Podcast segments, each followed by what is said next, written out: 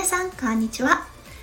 今日は2回目配信になります。オーストラリアから毎日お届け。数秒前より元気になれるラジオです。このラジオでは弓嫁が感じたオーストラリア生活嫁ママ目線のハッピーライフの作り方。身軽になれる幸せメガネの作り方。へえほうふくすをリスナーさんとシェアをしてハッピーピーポーを作っていこうというチャンネルです。パーソナリティは私弓嫁です。皆さん午後になりましたね。そろそろお昼に行かれる頃でしょうか。弓嫁もさっきお昼を済ませて息子くんをお昼寝させたところです。はい今日だったんですが新しいシリーズを立ち上げようと思いました。その名も和の2歳児を抱える弓嫁。弓嫁が実践した結果的に良かったんではないかというような育児法という形でシリーズを始めたいと思います。そうよく言われますよね。魔の2歳児。弓嫁の息子は今25ヶ月を過ぎたところです。ただね一人息子なので他の子と比べることなかなかできないのですが比較的対処しやすいような気がします。うんそうして思ったこと。弓嫁が新生児を抱えている頃からいろんな本を読んだりいろんな動画お友達の意見を参考にさせてもらったりしてさまざまなチャレンジをしました。そして結果的にねそれが良い結果となって今魔の2歳児と言われる2歳児を迎えているのですが対処しやすいような子供に育ってくれているなというのを思いました。なのでプレママさん新生児を育ててる方今まさに2歳児を育ててる方の少しでも参考になればいいなと思ってこのシリーズを立ち上げました、うん、ただ一つご注意いただきたいのはこの配信はあくまで弓嫁の体験談からお話をしています。赤ちゃんは皆大人と同じで個性があり個人差があります。なのでお父さんお母さんが常にお子様の反応を見て取り入れられるところを取り入れてっていう感じでしていってくださればいいなと思っています。はい。なので順序立てでね弓嫁が感じたこと失敗談っていうのを徐々に話していきます。はい。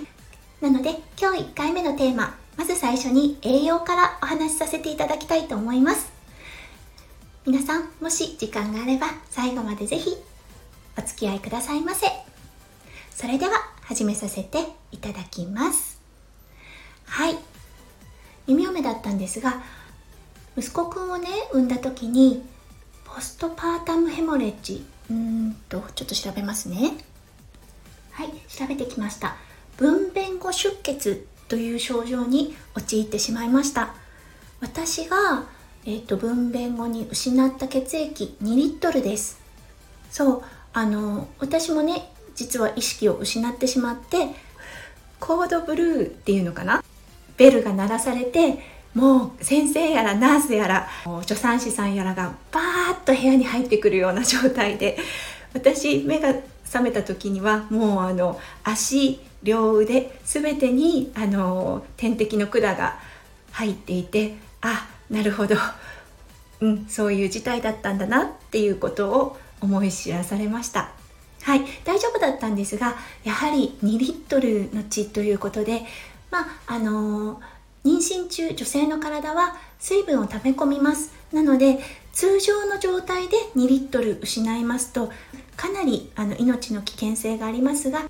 やはりあの体内の水分量血液量が多い妊婦さんたちなので、まあ、2リットル失っても、うん、あの輸血まではいかなかったんですね、うん、ただそういう出産だったんですよ。その状態で新生児を育てるということでかなり体の方はボロボロでしたね。そのボロボロの体調一番影響が出たのが母乳でした。うん。出なかったんですよね。ただ先輩ママさんに最初は出ないのよなんて言われてたんでそんなもんかなんて思ってたんですよね。でオーストラリアも母乳育児をとても推奨しています、うん、なので弓嫁も例に漏れずなるべく母乳で育てたいなっていう希望がありました。うん。ただねやっぱり入院してる時に助産師さんに言われたことがうんやっぱりちょっと手が悪いねっていうことで当初から今後っていう形で母乳とミルクで新生児を育てていました。オーストラリア結構退院が早いんですね。私はちょっと長くって5日ぐらい入院してたんですがその後はお家に助産師さんが訪問看護に来てくれるという形でした。無事に訪問看護の方も終わってこれから私と翔ちゃんで赤ちゃんを育てていくっていう形だったんですが、まあ、言われてた通りのミルク量プラス私の母乳っていう感じでやっていたんですがやっぱり母乳出てなかったんですよね。うん。結果的に計算してもらった量よりも母乳が出てなかったのでミルクの量が足りなかったんですよね。ただわからなかったんです。あの日本はね入院してる最中そして助産師さんの訪問看護があった時とかミルクをあげる前の体重ミルクをあげた後の体重っていう風に測るんですよね。オーストラリアはそういうことが全くなくてどちらかというと推測で物事が行われていく感じでした。なので息子くん本当に寝なくて本当によく泣く子だったんですね。今思えばそうかお腹が空いてたんだよねって思うんですがうんあの当時は気づけなかったんです。本当に今思ってもかわいそうなことをさせてしまったなって思っています。そしてうんなんか体重が増えてないような気がするなって思って弓嫁自発的に地域の相談所のところに行ったんですね。その時にあちょっと体重が思うように伸びてないから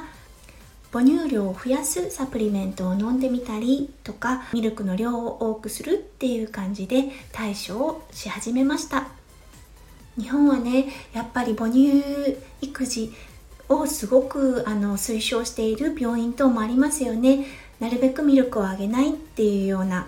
うん、ただね赤ちゃんにまず一番に必要なことは栄養です。幸いね弓嫁の場合息子くんが本当にあの低体重になる前に気づくことができたのでよかったですが、うん、あれほど強く泣くのにはやはり理由があったんだなと今思えばですが当時はもう寝れないしもう私もアップアップでなかなか心に余裕がなかったのですがうん本当にそう思います。はい。なのでねできれば母乳で育てたいって考えてるお母さんいますよね。それはとてもいいことだと思います。母乳を与えることによってね得られる栄養の利点ですとかお母さんと赤ちゃんの絆とかはやはりあると思うのでね。ただ何らかの理由でね母乳の出が悪い母乳が出てないっていう時はうん赤ちゃんの必要としているものはえまず栄養だっていうことを念頭に入れておいてくださいね。うん。弓嫁時間が戻せるのであれば当時の私のところに行って「いいのよ大丈夫。ちゃんと育つから」って伝えてあげたいです。はい。シリーズの第1弾。まず栄養ということでお話をしました。明日はハンドサインっていう感じでお話ししたいと思います。ハンドサイン聞いたことある方もいらっしゃると思います。弓嫁は本当に新生児の頃からこのハンドサインを取り入れていました。そしてやはりこのハンドサインを取り入れることで得られたこととても多かったので明日はそれをシェアさせてください。本当に赤ちゃんによって個人差あると思いますので、うん、参考にできるところだけ参考にしていただけたら嬉しいです。今日もね最後まで聞いてくださって本当にありがとうございました。